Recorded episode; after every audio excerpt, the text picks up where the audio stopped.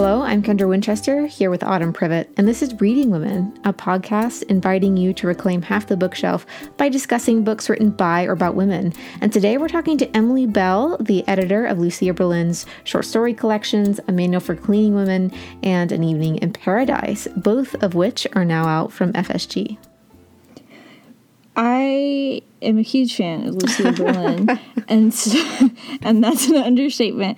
So it was so cool to get to talk to Emily about her process and even how these stories came about. Honestly, yeah, and you've been talking about a manual for cleaning women almost as long as this podcast has existed.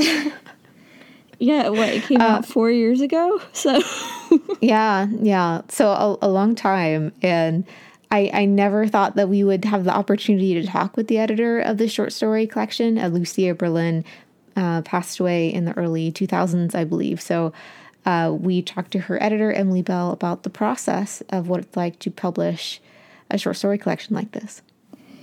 And even if you haven't read any of Lucia Berlin's book, definitely keep listening. She provides some amazing insight into how the publishing industry works, how being a book editor works, and just really a behind the scenes look that you really don't get anywhere else. And if, like Autumn said, you haven't read it yet, I'm pretty sure that Emily will convince you. I'm 100% sure Emily will convince you. so here is our conversation with Emily Bell, editor at FSG.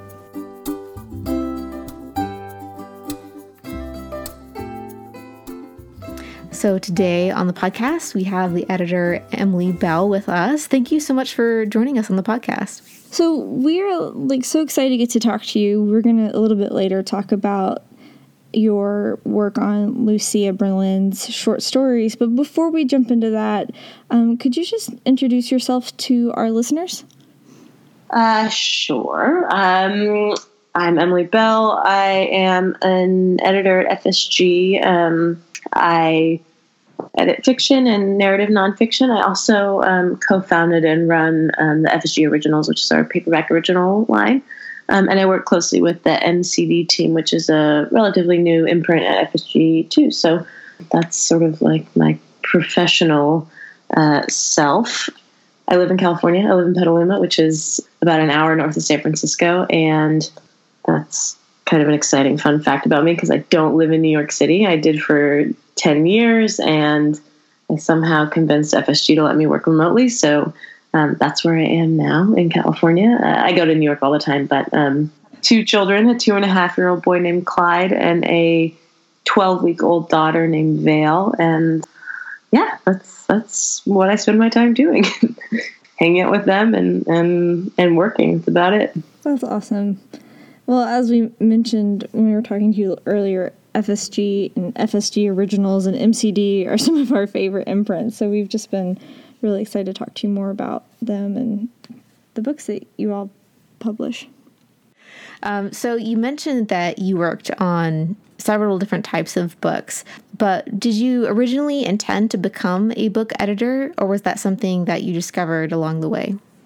Yeah, I mean, no, I, I studied English in college, and um, I was always a really close reader, and so when I was graduating college, I was like, "What do I do?" Um, and like most, you know, English majors, and um, I applied to the Columbia Publishing course in New York because I thought, you know, that's like one thing I can do that gets me closer to something I could potentially be interested in. So it wasn't like a, you know, I wasn't hitching my wagon to anything permanently, but um, I had a next step, and I did want to be in New York. I knew that. It just kind of it just kind of happened. It wasn't. I don't think it was something I wanted to do. Actually, I know at one point I thought I might want to be a magazine editor editor for food magazines. I, I worked in restaurants and hospitality for a long time, and that was sort of my other my other love. And long my long rambling answer to questions. No, I didn't always know I wanted to do it. Um, but I got really lucky, and I had have an incredible mentor, Sean McDonald, who from the very beginning, he always just encouraged me to trust my taste. And it was always important to him that I was having fun doing what I was doing. And so as long as I could keep doing that, then I just kind of kept doing the job, and it um, and one thing led to another. So that's really cool. I say, yeah, that that is really cool, and I feel like that's something that you kind of stumble upon. It's almost like a job that you didn't know existed, and then once you realize it existed, you're like, oh, that's cool. I would like to do that. I feel kind of lucky that I didn't, that it wasn't like, because I know today. I mean, I'm not like like super old, but I'm a lot older than uh, than. Well, I talked to you know kids coming right out of college and they asked about like getting internships and you know how you get into the small tight knit world of publishing and there were websites when I was you know, 22, but it wasn't the same or and I wasn't paying attention that way either. So I didn't have a dream job and so I couldn't be disappointed by not getting it. If that makes sense. Mm-hmm. Um, and in that way, I kind of got to just. I mean, I got a dream boss, and then my job sort of became a dream job. It wasn't I didn't know it was going to be that, but it just kind of worked out. So when we talk about an editor, I feel like for readers, it's just one of those words or job titles that we're not really sure what it means, but we've heard of it. Um, so for our listeners who don't exactly know what an editor does, um, what does a day in the life of you know your job as an editor look like? Um, well, now it's like a whole ton of emails. that I'm either like ignoring or addressing. And if I'm addressing them, then I'm not getting any actual like editing done. If I'm editing, then I'm being terribly unresponsive to emails. So, um, but like at its core, first step in in my job is is acquiring titles, and so agents, writers have agents, and they send editors books that they think you know would fit their list and fit their taste. And so I'm reading those submissions and you know deciding if it's something that I think I want to publish. And, uh, and for me, I have to be like head over heels in love with something and think it's like unbelievably special, unlike anything I've read or you know published before, because it's a ton of work to publish a book. And and also, I like don't want to let an author down. I, I if I had spent years and years writing a book, I wouldn't want like my potential editor to be lukewarm on my book. So, so anyway, there's a lot of reading. There's a, a, whole lot of saying no, which like feels bad, but I I do know it's like the right thing to do for lots of reasons. And then the editing itself is, you know, I'm not a copy editor, so I'm editing for like style and structure and character development and um, the stuff I publish is not like the fiction I publish is not super plot driven. not like it's not what I care most about. I care most about really interesting writing and and sort of the narrative tension and momentum substituting for the plot. Um, that's what keeps me involved. So so a lot of the stuff I publish is very voice driven, and the, the editing I do is as opposed to saying like this person needs to make this kind of a decision in order for that person to like fall in love with i don't even know. I, this is me pretending like i know anything about plot at all. Uh, really i just kind of try to like inhabit the world that the writer already built themselves and then track the narrative logic of that world. And I find it very interesting that you obviously have a style as an editor as well. It's not just you have like this writer and their style, which you're interacting with, but you personally and the titles that you're looking for have a style. So did you develop your like your editing style in the books that you're looking for through the course of your career and what did that look like?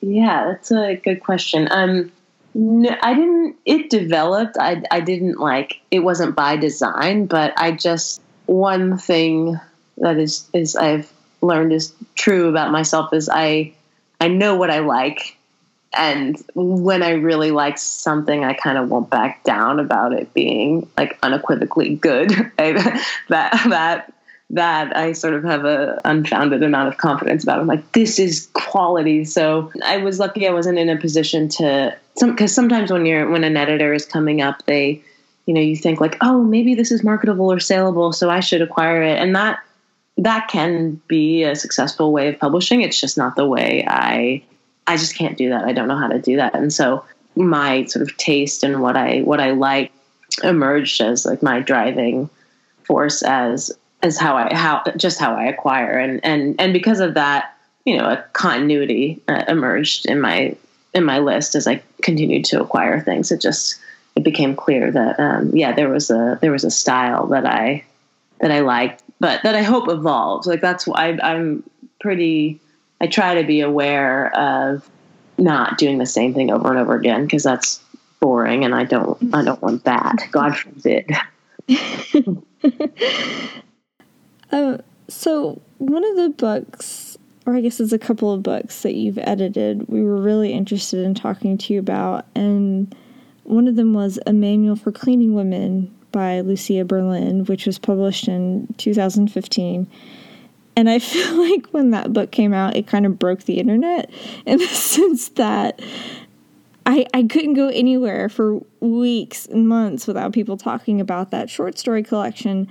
And I was surprised when I was doing research that she'd had some additional short stories cl- published in the 90s, but it really seemed like her work resonated in a really new way when it was published in 2015. Was that something with that collection in particular that you expected to happen?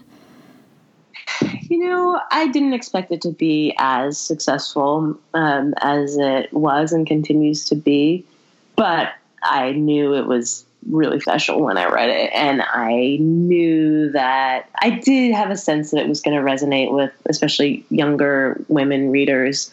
Uh, because, well, first of all, there's something about about her writing that gives you this feeling of discovery. Like you're the only person who has read these stories, even if it was everywhere on the internet. As you're reading it, the experience of reading it feels like it's like you're you're discovering something that was made for you, written for you, and that rarely happens. So I and I just I when I read them on submission, I I had the feeling that that would be not a universal reading experience, but pretty widespread. So that, but that's about as much as I knew. You know, I had no idea that um, that it was going to get the traction that it did in the media and that um, people and, and internationally. I mean, we've published it. It's been sold in like over 30 countries now, and it's well over 100,000 copies in Spain, which is a lot. and um, so, I mean, I can't say I, I definitely, I, I had no idea it would be as successful as it was, but I knew, I did know it was special. That's for sure.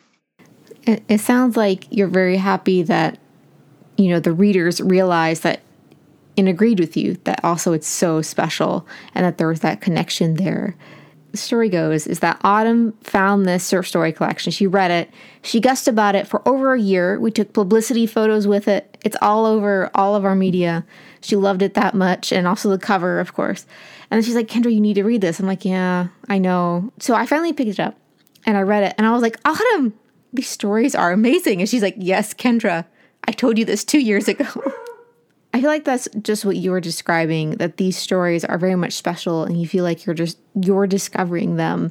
And there's just something about her writing um, that that is amazing but she has been writing for a long time and, and these were you know like reissued. Were all of them reissued stories or were there some of them new that hadn't been published yet no, they had all been published. So there was a publisher called Black Sparrow Presses, actually in Santa Rosa, California. With all of her stories had been published before, they just hadn't been published the, this selection and in this order. And that was done by a good friend of Lucia's, um, Stephen Emerson. He selected the stories and compiled them, and found an agent through a writer named Barry Gifford. And the agent, Katherine Fausset, she sent them to me. Um, and she was like, "This is like a very strange. I mean, she's an incredible writer, but it's very strange. I know it's not going to be a huge book, or she she thought it wasn't going to be a huge book, and but I fell in love with them, and um, in large part, well, because she's an incredible writer, but also they took place, and a lot of them took place in in the East Bay in California, where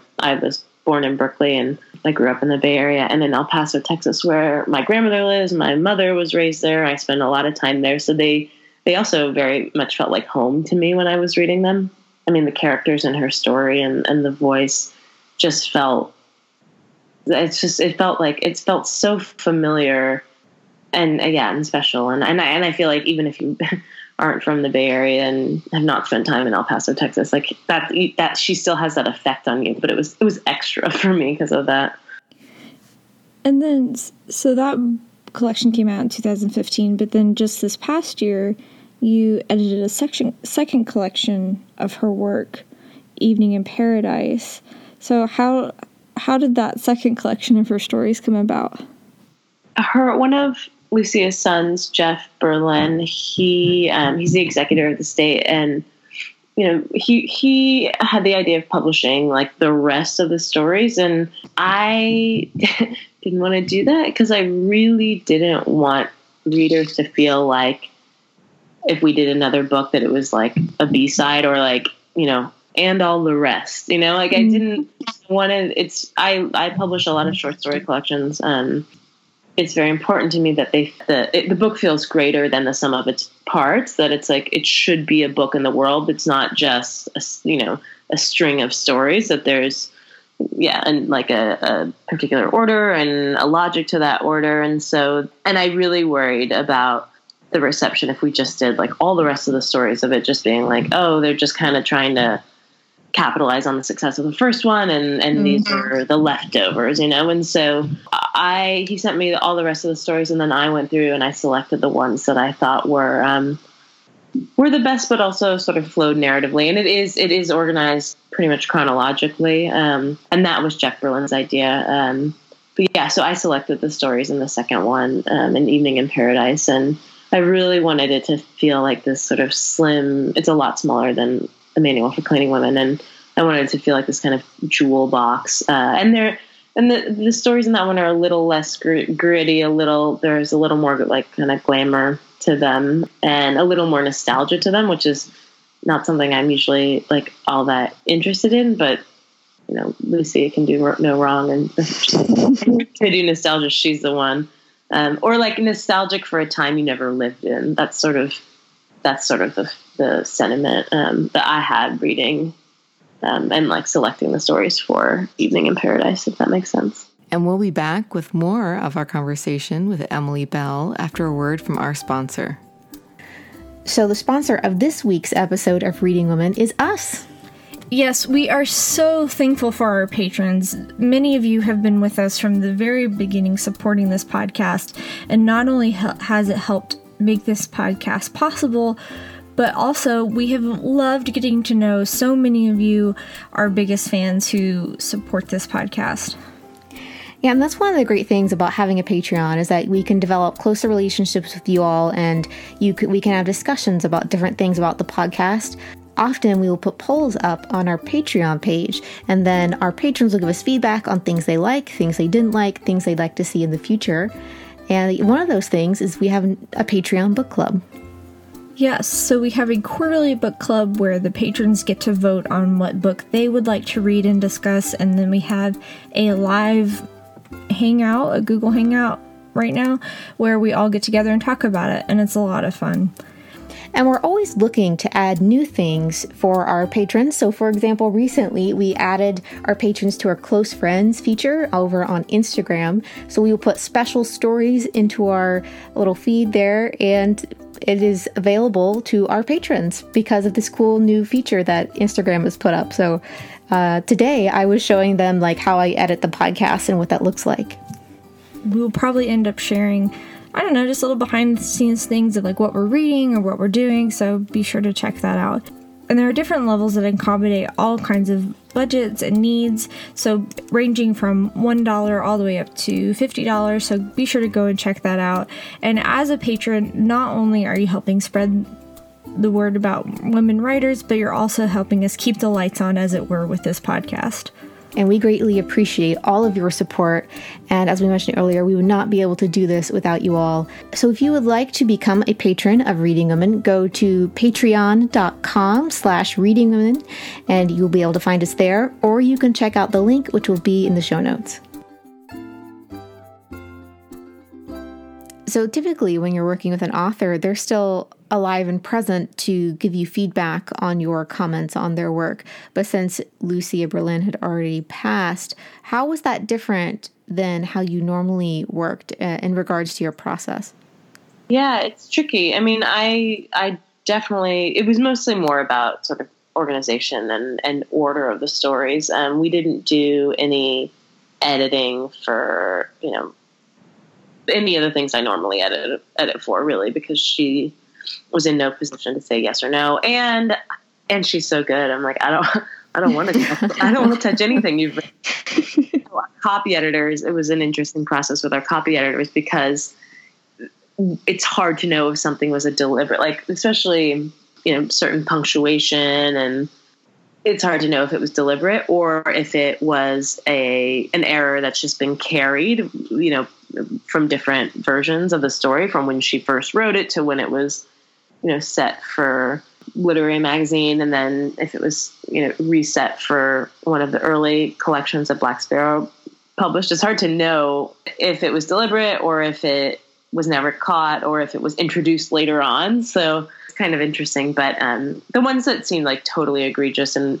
could not possibly have been deliberate then we would make those kinds of changes but otherwise we really we we really left it as is. But yeah, and those were conversations I was having with a Manual for cleaning women with Stephen Emerson, and then with Evening in Paradise uh, with Jeff Berlin, her son. So, but it is a, it's a very funny, odd position to be in to to try to figure out if somebody intended something or not.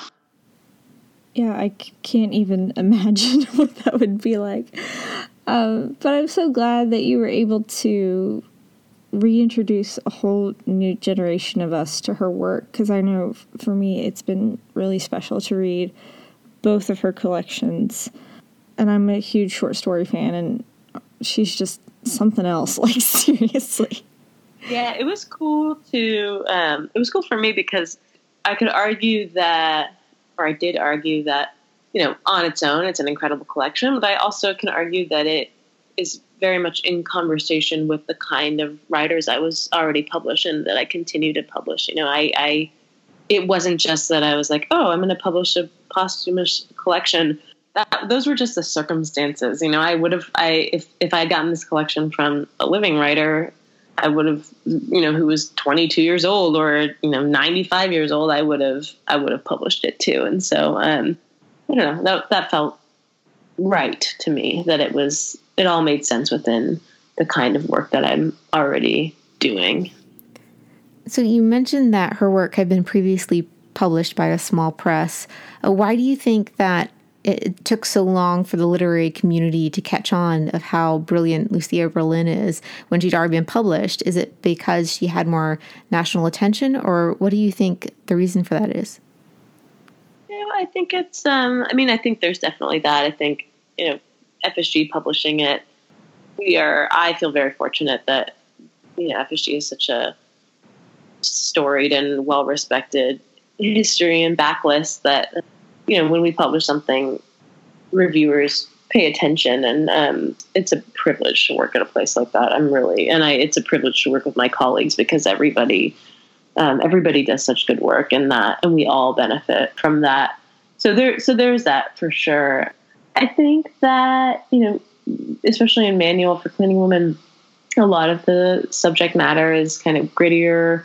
You know, she she was an alcoholic, and um, she writes about that. She she was recovered by by the end of her life by her. Um, I guess it was probably her in her sixties that she recovered. Um, but she writes about you know being in a drunk tank in Oakland, and it's they're places that at the time, I think you know, in like the 60s, 70s, 80s, when she was writing a lot, people didn't want to see women in those positions and predicaments and and sort of life phases and choices. And um and I think that people are less sexist now, maybe. Like uh, not a whole lot less, but enough um, enough to realize that everybody, um, both men and women, like there's not like a kind of fairer sex. You know that we are all fallible, and I don't know. I, I, so I think so. I think there was more of um, sort of open mindedness to the subject matter. Also, think that you know there's a kind of sort of East Coast literary elitism, uh, this sort of like canon of East Coast writers, and and she is a sort of decidedly Western writer, and which is one of the reasons I was so drawn to it. And I think that people aesthetically things are kind of not just in books, but um, are kind of shifting more um, away from New York a little bit, and and definitely more Western facing, which I think is cool. So I think that was part of it too. She somehow makes these. I, I was thinking about it today in the car. Like it's it's almost aspirational, even though even some of the like most upsetting situations in her stories, like the way she writes about it is so I don't know, she, it's so authentic. She's so authentic the way she moves through the world that like it makes you want to be that way. It makes you want to see the world the way she sees it, even when she's seeing, you know, very upsetting things. And I think we need that right now. That that level of like clarity and seeing human beings and seeing ourselves. I I think that's so true, and I definitely felt that way when I was reading her stories. But also, I was really interested because of that to read the memoir Welcome Home, which also came out end of last year. And her voice is so consistent. It's just amazing. And you're right, like her her view on the world is just something really special, which is why I was kind of sad that she wasn't able to complete it before she died. I mean, what was that process like trying to put together that work in particular since it was incomplete? Yeah, I mean, that was her son, Jeff Berlin, really wanted to um, put Welcome Home into the world. And initially, when he proposed it, I um, I was a little skeptical because it was so incomplete. But then he talked about all the photographs he wanted to include, and then I asked him if there were any letters, which there were. And so I thought, okay, if we have those, you know, the sort of sketches of the places she lived, plus photographs plus the letters we'll get a really still incomplete but a more a more um, satisfying sort of nonfiction picture of her life and so um, so that was really Jeff it was Jeff Berlin's baby for sure and I, I helped do this some of the selecting of the um, of the photographs but he really he really took the charge on that one and um, and it was kind of fun for me because then I just got to enjoy it you know it didn't feel um, like quite as much pressure. You know, I, it's his, you know, it's his his mother, and um, I wanted him to have you know, ownership over that project. And I think it's so wonderful that you have we have these letters, that we have this memoir. Like Autumn said, the voice is so consistent, and I think for people, especially studying writing, they're going to be studying Lucia Berlin and her short story. I did a, a course and included a lot about Katherine Anne Porter and the way that the subject matter interacts with Lucia Berlin's is very interesting because of this eh, like similar location and uh, style and just feel of the stories. And so I I can totally see you know grad students in their seminar class studying Lucia Berlin and like that grad student writing that seminar paper and like going to like these this memoir with the photos and different things. And that that's something that I think is so important for especially for women writers to be able to tell their stories not just in fiction but in nonfiction and and recognizing that. And I, I just finished her memoirs yesterday and I'm about a quarter of the way through Evening in Paradise, and just seeing the parallels in because it is a lot of it's autobiographical, and be able to see those differences and just the mechanics of how she wrote the story. All of those materials are there, and I just think that's so beautiful because I think it's just, just such a shame that she wasn't recognized in her lifetime for how good of a writer she was. Yeah, no, I, I mean, I agree, and it's though I like knowing that you know that she she had she had to write and she did it. And as a working mom i know what it means to take time away from your children to do your work. It's hard and you feel guilty and you know it's going to impact your children in some way um, some good ways and some maybe not so great ways. So it makes me very happy to think that her her sons are here to reap the benefits of her hard work and her talent, you know. Well, we could chat probably all day about Lucia Berlin with you. Uh, we just adore her. Uh, but we wanted to ask you a few questions uh, before we let you go. And recently we've interviewed book cover designers and talked to them about how we as readers can support women designers. So I want to ask you the same question, uh, but in regards to editing. How can readers support women editors in the publishing industry? Oh, that is such a good, generous question. Um, buy books. I mean, and buy books that you buy books that you think are gonna well for, for me personally in the kind of work I do buy books that you think are are going to challenge you when you're reading descriptive copy it, even if there's something that I'm like ooh that makes me feel a little uncomfortable like buy that book you know like don't just buy the book that's going to reinforce your own worldview like buy the book that's going to make you think differently about the world that those are the kinds of books that I'm trying to publish and uh, so that would be selfishly, that's what I'd like for for people to do. I, I think that's such a great answer because I feel like some of my favorite books that I've read in the last three years have been books that have challenged me. That books that maybe I wouldn't have necessarily picked up without encouragement or something like that. So that's that I love that. That's just such a happy answer. But so we also like to ask our guests on the podcast, like who like some of their favorite women authors are. Oh gosh, well I probably shouldn't say any of my own because that would be like saying your favorite child, and you're not. that.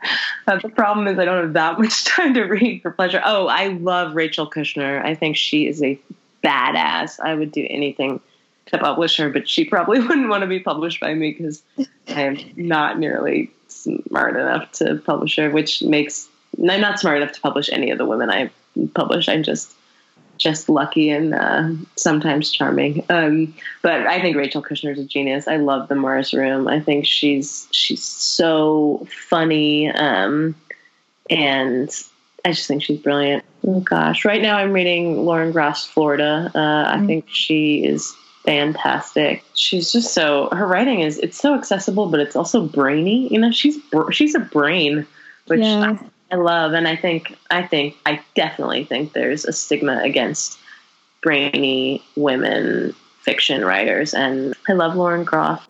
Are there any women editors that you really admire in the work that they're doing right now? Oh, that's a good question. I mean, I, I admire my colleague. Uh, I have the colleague Jenna Johnson, who is she's great, really good at her job, and asks me really hard questions. So I, I both admire her and her list, and I um, appreciate her as a colleague. You know, it's funny. I know so many agents. I don't actually know that many editors because the, the, people I'm in, interacting with mostly are are the agents.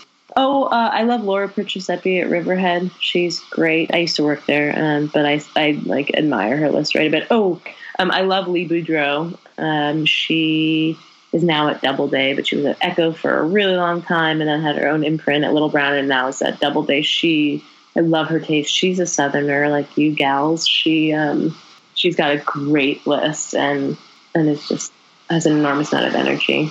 I love Nan Graham's list at Scribner. She has the best eye on the planet. I'm like I'm trying to think like who I've lost auctions to, like who's beaten me. well, thank you so much, Emily, for coming on the podcast and talking to us about your work that you do and the industry and Lucia Berlin. We really enjoyed talking to you, so thanks so much. It was my pleasure. Thanks for having me. Uh, I, I appreciate the work you guys do too.